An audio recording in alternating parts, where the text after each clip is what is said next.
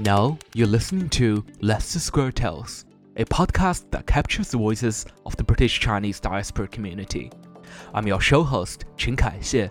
Each week, I'll be speaking to my guests about their stories and achievements, and together we'll bring you our commentaries on what happened in the past week. Now, for this week's guest. Today, I'm speaking to my friend Brian from Oxford via Zoom. Uh, Brian is a close friend of mine and a mentor of mine. Brian Wang. Hi, Brian. Say hi to everyone, Brian. Hi everyone, hello. Nice to meet all of you. Where, where are you taking this uh, Zoom call right now?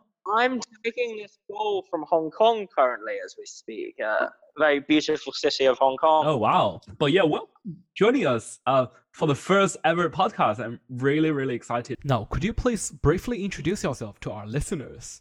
Say who you are, what are you currently working on?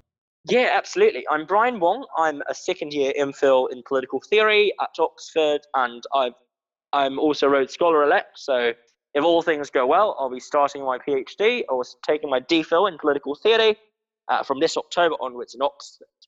I'm also the editor in chief of the Oxford Political Review, and in my spare time, when I'm not uh, busy coaching debating or indeed doing some competitive debating as I've done for the past seven years, uh, I instead spend my time on writing amateurish articles in trying to really just offer some sort of clarity and some sort of insight, whatever that constitutes, into the murky, murky waters that are Hong Kong China relations, uh, the rise of China as a global phenomenon, and also how we should understand the role of political theory and public Brilliant. policy and Now, um, politics. Leicester Square Tales is a podcast that I've always wanted to start. And now, with your help and uh, tons of free time that I have on my hand, we can finally get this started off. So, you helped us to come up with the name Leicester Square Tales. When you first think of Leicester Square, what comes to your mind?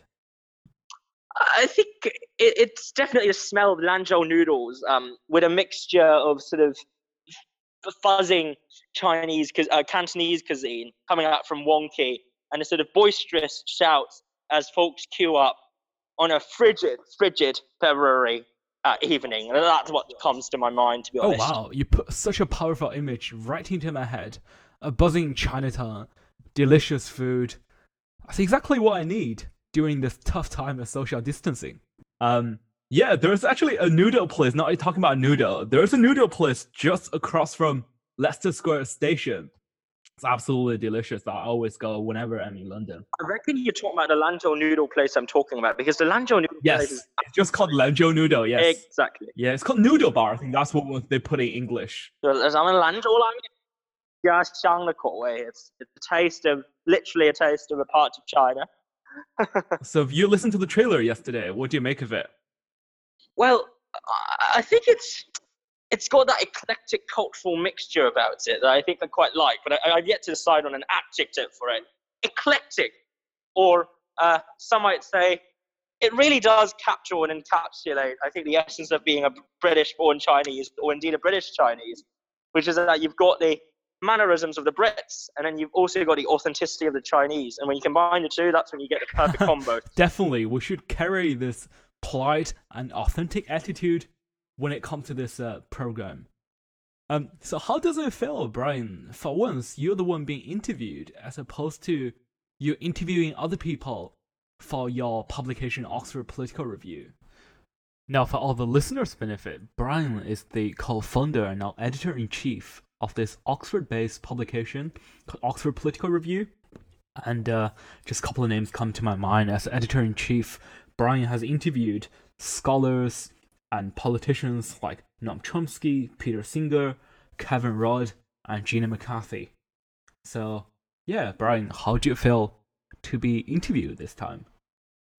So I've got to admit, it feels quite weird. Um, spend most of my time these days really speaking to people that are far more successful than I have been or likely will be. And uh, the overarching impression is you have so much to learn from them because of the way they compose answers, they compose thoughts so eloquently, so succinctly but eloquently. And neither of them is my forte, especially not concision. So being interviewed right now gives you a sense of a palpable excitement, but also, I guess, uh, some level of uh, confusion as the extent to which I would actually make sense. You know, I never never quite know if I will make sense to the audience. So I apologize in advance if I come across as slightly incoherent. Uh, I, I, assure you that is not a usual reflection of my character or personality, whatever that is. Well, maybe we don't need that elegance in our show. You know, you talk about the authenticity of the Chinese. We just need that authenticity, and your authenticity is coming right through, uh, through my screen and through my microphone. So that's perfect, Brian. Well, I reckon you should therefore try and get it repaired at an Apple store before it shuts down. Then. Oh wait, it all closed. Sorry. Okay, how I want to start this off is I want to start to talk about news, what has been happening and what happened in the past week. I'm bringing your perspective as well as my interest in what's going on in the world uh, to our audience. I mean, maybe I'll kick this off, and uh, I'm sure there's other things you can add on. So I think for me, the week has started really on Sunday night last week, um, with the Queen giving the televised address to the nation, uh, talking about how we will win the fight against COVID 19. And it's also on the same night, uh, our Prime Minister, Boris Johnson, uh, was sent into hospital for a checkup, but then it ended up putting him into ICU on the following day. First off, this is only the fifth time in history the monarch, Queen Elizabeth II, has been giving televised address to the nation. Now, did you tune in to the televised address? So I didn't watch the televised address, but I definitely watched. I caught snippets of it uh, the day after, and I think what what I felt when I watched the speech really is just at the end of the day, you can be anti-monarchist and oppose the royal family all you like. You write all of these long posts, all of these long arguments, but but at the end of the day, you know, the royal family is a symbol and a, her- a legacy in in British culture. And like it or not, you know, its existence seemingly because of the way we construct meaning or, or establish so-called value seems to transcend transcend time, transcend a lot of social class divides, and of course, some might say, no, it actually perpetuates social class divides. It perpetuates all of these inequalities. I get that. But the real question, really, that I, uh, uh, particularly resonate with me when I listen to speeches, what is the what is the counterfactual? What is the alternative to the royal family? Because it's not likely to be one where Britain suddenly becomes, you know, this all egalitarian socialist kumbaya world where Jeremy Corbyn, I suppose, would have liked to see before he got kicked out. But I think the reality is Britain without the royal family would be one that is even more splintered, divided, and in pain. In pain, if that's the right phrase for it. Splintered by class, driven apart by racial divisions, and fundamentally, you know, with the entrenchment of existing social and community based cleavages, it's unlikely that a world or Britain without the royal family is a more egalitarian or more consociational one. If anything, it's likely to be more fragmented in a way that fundamentally undermines redistribution, but also undermines a sense of solidarity when it comes to being British. And as much as I am in many ways, you know, not a fan of the Conservative Party as it currently stands, there was a rare moment where it came across to me, or struck me rather, that a Britain could be founded on something other than politics, or at least it could create an identity that temporarily unites most of the folks in a country, forcing them or compelling them to set aside political differences. Whether or not that is a good phenomenon, I'm not so sure. Obviously, there are reasons to think that politi- depoliticization, per Michael Freeden, per you know Arendt's critique of the modern human condition, is not exactly a great good in and of itself. There might be reasons to find that depoliticizing inherently political contradictions is merely a way of mollifying the masses. But at times of national crisis, at times when the country is getting driven apart by this pandemic. Yeah, really. I wouldn't be expecting this kind of view. I, I was glad, you, and for that moment, I was also shocked effect. that I was glad. I was glad. Given the uniqueness of the British political system, uh, Queen Elizabeth II is also our head of state. It seems to be official and necessary of her to deliver this message. And certainly for all of my Chinese friends, they've all been sharing and posting the Queen's message uh, on WeChat the royal family definitely has a huge following uh, among all my Chinese friends. I must, must say that despite everything I've said, uh, we must be wary of, you know, sauntering uh, very rapidly into the royalty obsession territory. I don't want to come across as fetishizing the royalty, my dear friend. And it does seem at times that all this, you know, tourism legacy stuff, like at the end of the day, you know, we're all born equal. We should be born equal.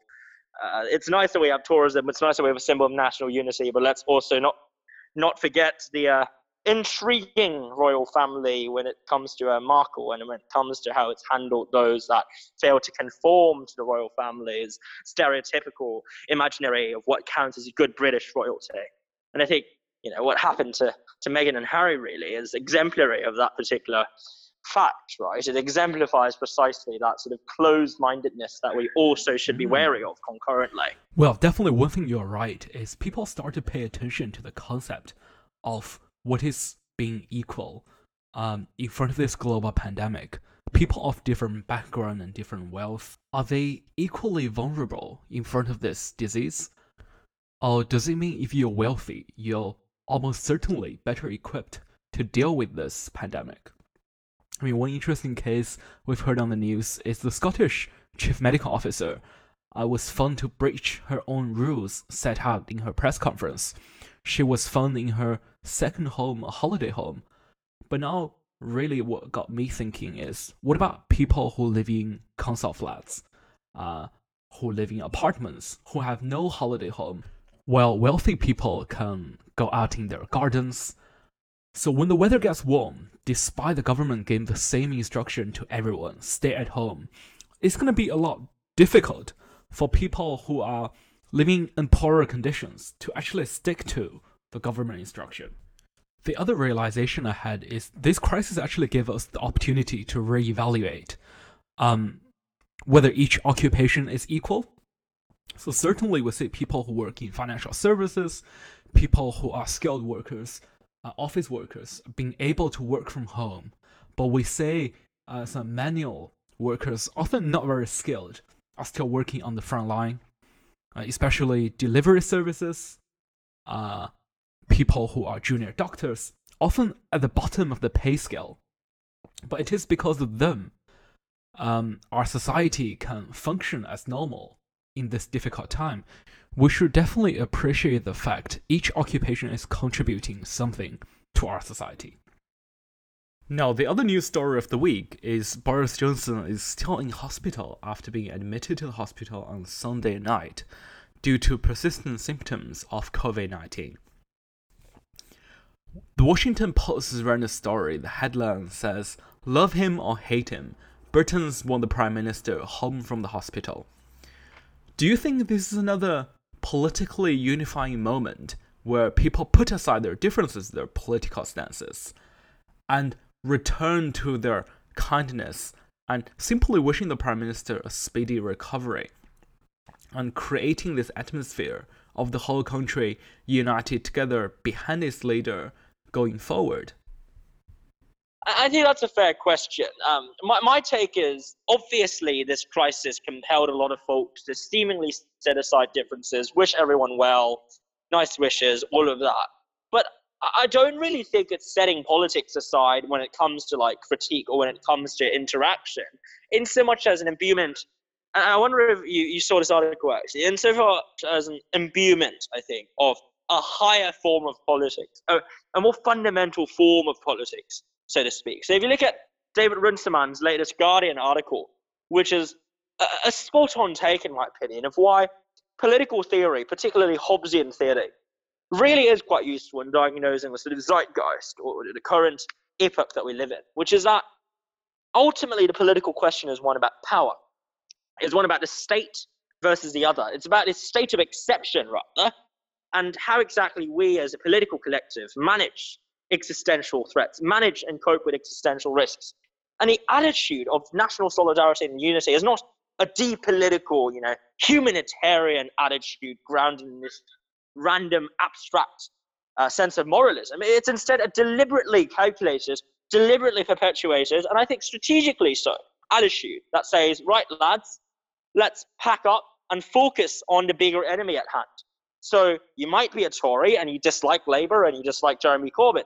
You might also be a rabid Labour supporter, uh, sorry, a, a, very staunch Labour supporter. I stand corrected in my use of awful language. Staunch Labour supporter who supports the Tories, vice versa. And yet, at this particular moment, your, your biggest enemy isn't the other Tory living right across your street, isn't that Tory MP that you've always wanted to get rid of and contest, even though you, you see there's a safe seat. isn't that Lib Dem whose dying party has actually escaped your mind for a while anyway, and you escape, has escaped your mind even more because you've forgotten which party you are from entirely. Maybe that's not so rare for a party to which, for which I do have quite a lot of time, but nevertheless, sadly, uh, has limited electoral success in actuality. But the, the bottom line here, really, is you forget about these political labels and identities because of a bigger political enemy, a bigger political other.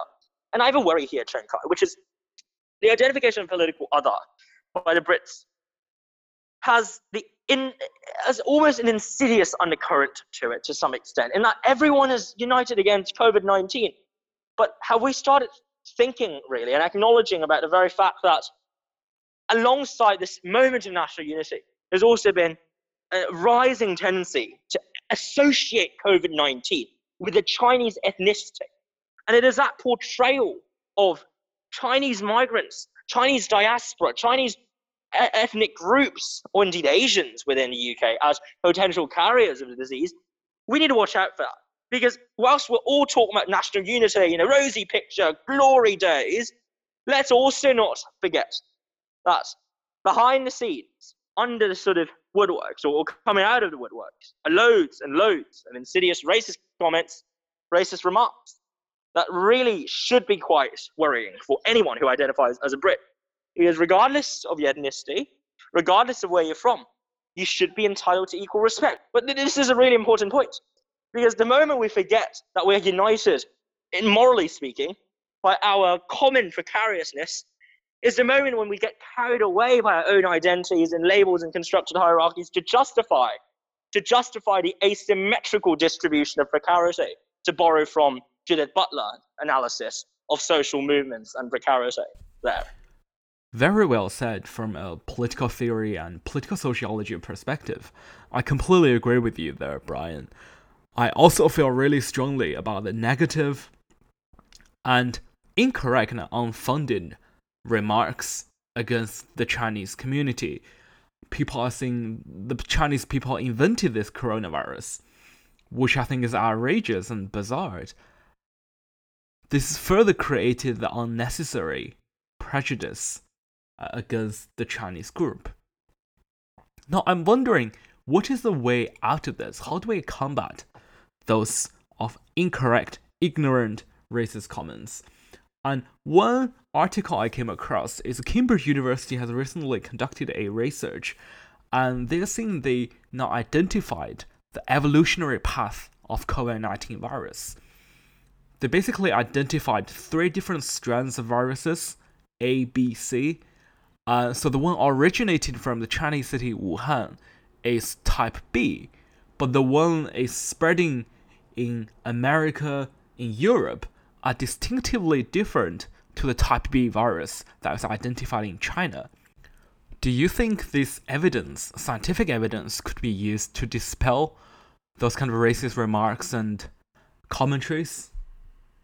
Now, here's my take. You know, I think fundamentally, I'm not a scientist, and I think the first thing we should always remember, as people who are so-called or kind of self-identify as educated people, is that we need to be actively wary and conscious of what we're not educated about. We are a so-called political theorist, which I don't even count myself as one because I haven't got the training yet to be, I think, a proper one, but I aspire to become one.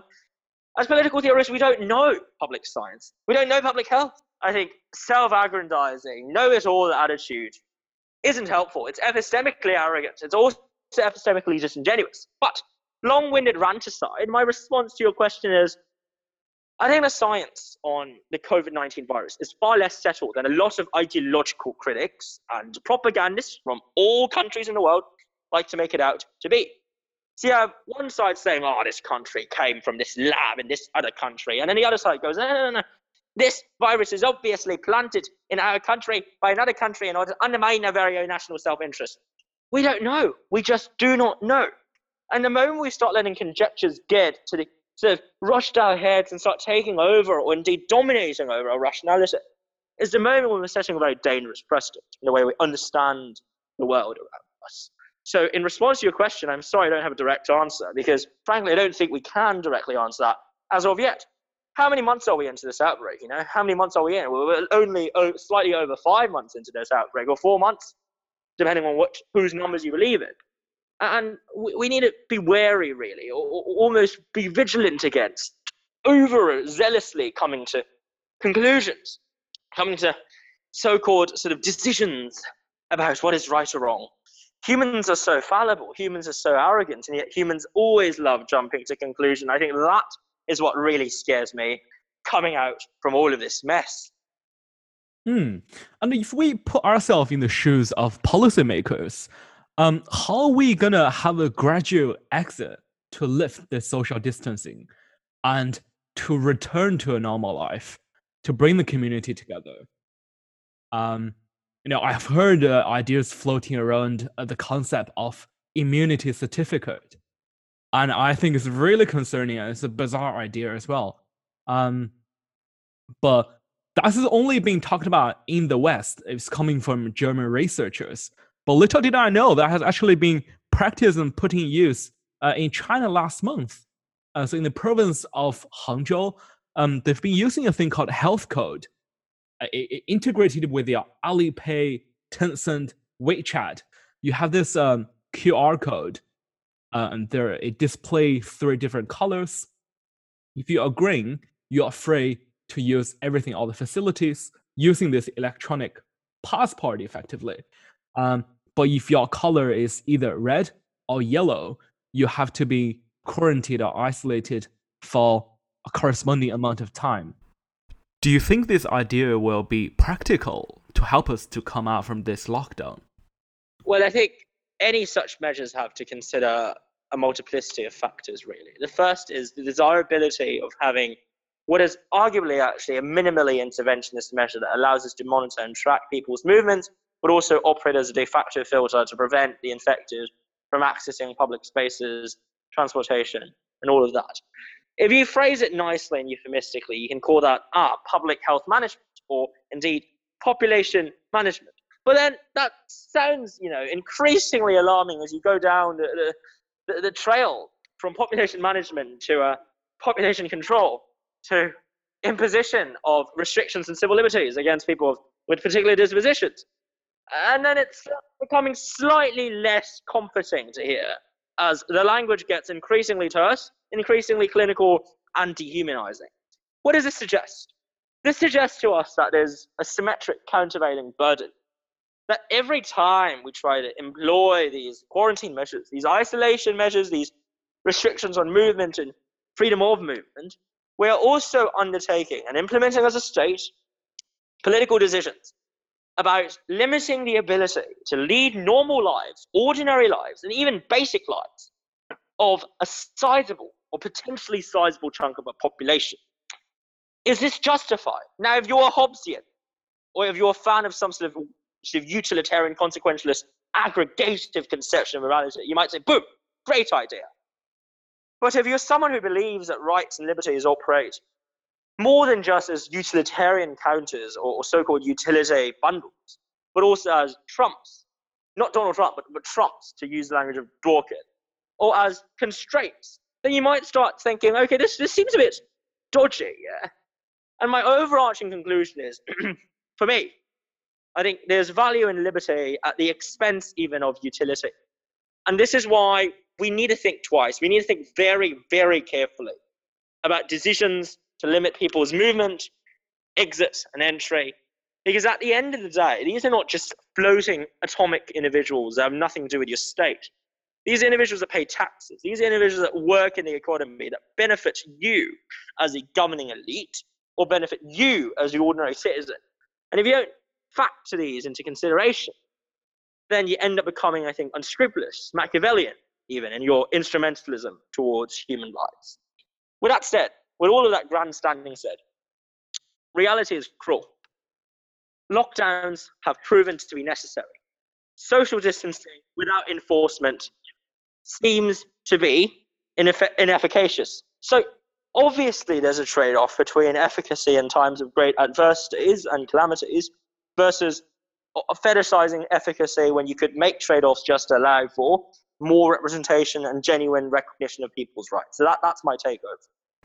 Oh, well, you've indeed painted us a really miserable picture of the world, a rather dangerous view uh, of what's going on right now. Um, and I'm wondering whether there's something always going on in the head of a political philosopher, as someone who you are, Brian. Now, let's lighten the mood up a little bit by talking about something positive. Uh, leave that miserable picture behind.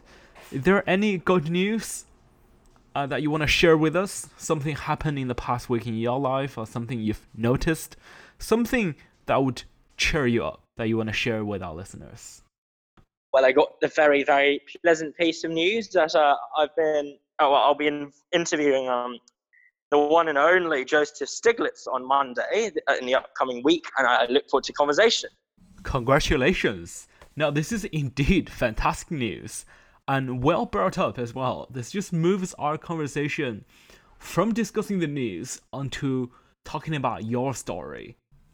So one of my initial objective of creating this podcast is I get to speak to my friends and also meet new people who might be strangers who I got to know through this program to talk about what's going on in their life and what are their achievements that really worth us to celebrate and remember. Obviously for you, Brian, the publication that you co-funded, Oxford Political Review, um, is a big thing you had many successful interviews with some leading political thinkers and politicians for the publication. But the question I just want to ask you is what motivated you to start this project? What motivated you to co fund Oxford Political Review? Well, so I started OPR really with just one, fe- one overarching feeling in mind. I felt that Oxford had a lot of academic talent, a lot of brilliant, brilliant postgrad and undergrad students. And yet, despite all of the human capital it had, there was no way for it to have a public facing face in terms of political commentary and writing. You'd either have sporadic pieces and contributions to newspapers, or you'd have, uh, admittedly, in my opinion, very, very good student newspapers like Cherwell and OxStu, But there was no sort of intermediary really that sort of that branched out beyond merely student journalism that engaged Oxford students in talking about in talking about and grappling with the political issues of our times in a concerted and also organized platform. So the moment when I struck was struck by this thought, I immediately spoke with a few friends of mine, my co-founders, um, Nick Lear, Guy Cavalcante, Michael Shao, and Chang. And we said, you know, given all of that, and what's going on right now. Surely, surely, you know, we can make a difference as Oxford students. And we looked at the world around us. It was so polarized, you know. It was post Brexit 2016. Britain was recording from the aftermath of actually sorry not post brexit post brexit vote pre brexit well there seems to be a small mistake in the wording but a big difference some may say well, not, not not much of a difference to be honest. In my opinion, it's uh, it's an interesting uh, it's an interesting tragedy either way. But but but that said, there was also the U.S. very much divided as a result of you know the rising populism in the left and also the, the extreme far right dominating politics in many ways. So, so I was left there with a question of how can we bridge the gap? How can we bridge all sides really? And coming from Hong Kong, you know, the idea of bridging different camps and different factions really resonated with me because at the end of the day, Hong Kong remains a deeply polarized polity where there's a lot of antagonism, a lot of schism, and yet no one wanted to talk about or wants to talk about healing. You know why? Because it doesn't gain them votes.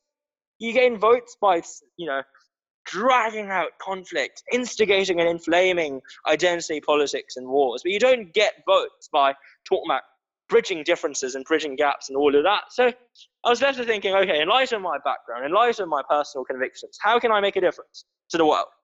And that's what I roped in people, far more talented than I am, really. You know, Nick, incredible, incredible administrator and editorially exceptional. Chang is one of the best copy editor, deputy editors I've ever met. Shao has a brilliant business brain, and Guy, you know, we go back a very long way. So we decided to put put this publication together, and and it's taken off since then. And obviously, I wanted to go further, and I wanted to evolve really into a publication that, that is written by students, but is read by many, many non students. And that's what we want to be, really a sort of student led, but nevertheless professional, professional, or at the very least, not just student journalism in that sense. Not to say that student journalism is bad, but to say that we want to do something different. We want to make a difference to the way publication and discourse works in the world out there. Well done. I think this is definitely a very bright outlook for the Oxford Political Review in the future. And as your podcast editor, I'm incredibly honored to be your team member and trying to put what you've just said, all your visions, into practice, or at least into writing and to communicate the ideas that our politics students have to the general public.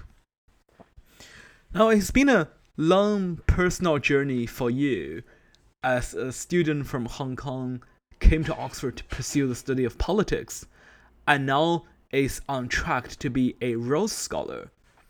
Can you tell us about your experience uh, in studying at Oxford? I'm really grateful for having you on board, Shankar. You know, it's a real pleasure. So I came the first time I ever set foot in the UK, and you might not believe this, but the first time I ever set foot in the UK was in 2014 when I was, if I remember correctly, 16 years old. So, so I came here to, to have my interview at Oxford. So that was the first time I ever set foot in the UK, really. So the feeling is, um, it, it, it was quite a different cultural setting, and, and definitely had a bit of a cultural shock. And the reason I say that is I come from Hong Kong, which is in many ways, I think, uh, n- not in any serious sense, a sort of uber Western city. I think it is a nice mix and match, really, of different spheres. You've got the Western spheres, you've got the, the more traditional Chinese spheres, and all of that. But coming to Britain, I experienced immediately a sense of cultural shock, a sort of bizarre, bizarre appreciation, really, of something that my education system was modeled after, and yet at its core, so different from Hong Kong's education system. Brits, especially the sort of top crop there, emphasize discourse, emphasize debate, oratorical skills, uh, autonomy, and independence in thinking. Whereas Hong Kongers, I think, in, in the education sense, I don't mean to essentialize, but I am indeed essentializing here, focus a lot more on discipline, on rituals, on sort of the stamina to continually learn and continually recite facts and all of that facts, facts, facts, and more facts why am I reciting hard times? I do not know. Maybe because the city is undergoing hard times. But uh, Dickens aside, I think the feeling there was definitely that uh, I'd found a new spot, a new muse that I think vibed more with me, so to speak, to use a colloquialism of our times. That, that kind of I got and understood more in the sense of learning to learn, learning to argue, and learning to criticize and disagree. So, long story short, I'm very grateful for the opportunity that Oxford's given me, and I'm even more grateful then for the opportunities that Rhodes Scholarship um, has afforded me, as you said, Justin, in a question. I'm very honoured and grateful for the scholarship opportunity, and I hope to, you know, make good use of it really in making a difference to the world we live in. And that often is easy, more easily said than done. But then, if you don't talk about something, how can you do it? Brian's remark has naturally brought our conversation to an end. I thoroughly enjoyed this experience of having conversation with Brian Wong in this capacity. Brian has been a friend of mine for two years since I came to Oxford. I've always known Brian as a competitive debater, someone who is really intelligent and giving out this highly critical comments on current political and social issues. But when I was telling him, uh, I said, dude, I'm doing this podcast. Do you want to be my first guest? I kind of realized this is really a difficult first speaker for me to interview and having conversations with. And as you can see in the previous conversation that I had with him, when I asked him questions, he just started to give out this natural responses, but very well composed uh, uh, remarks, and then he just become unstoppable. I think that also gives you a little bit of insights into uh, our first podcast guest, Brian Wong. But one thing he said really resonated with me is he said, It is more easily said than done, but if you don't talk about it, how could you do it? It really shows the role of this podcast can play in the British Chinese diaspora community. This could be the voice for us to speak up and to really showcase different stories and personalities within the community. So, uh, listeners, I hope you've enjoyed my first episode with Brian Wong, and stay tuned with our next speaker coming up. In each episode, I will introduce you to individuals from completely different background, uh, industries, and career paths to come to the program to share their stories. And I'm sure there will be something inspirational, something useful for you to take away.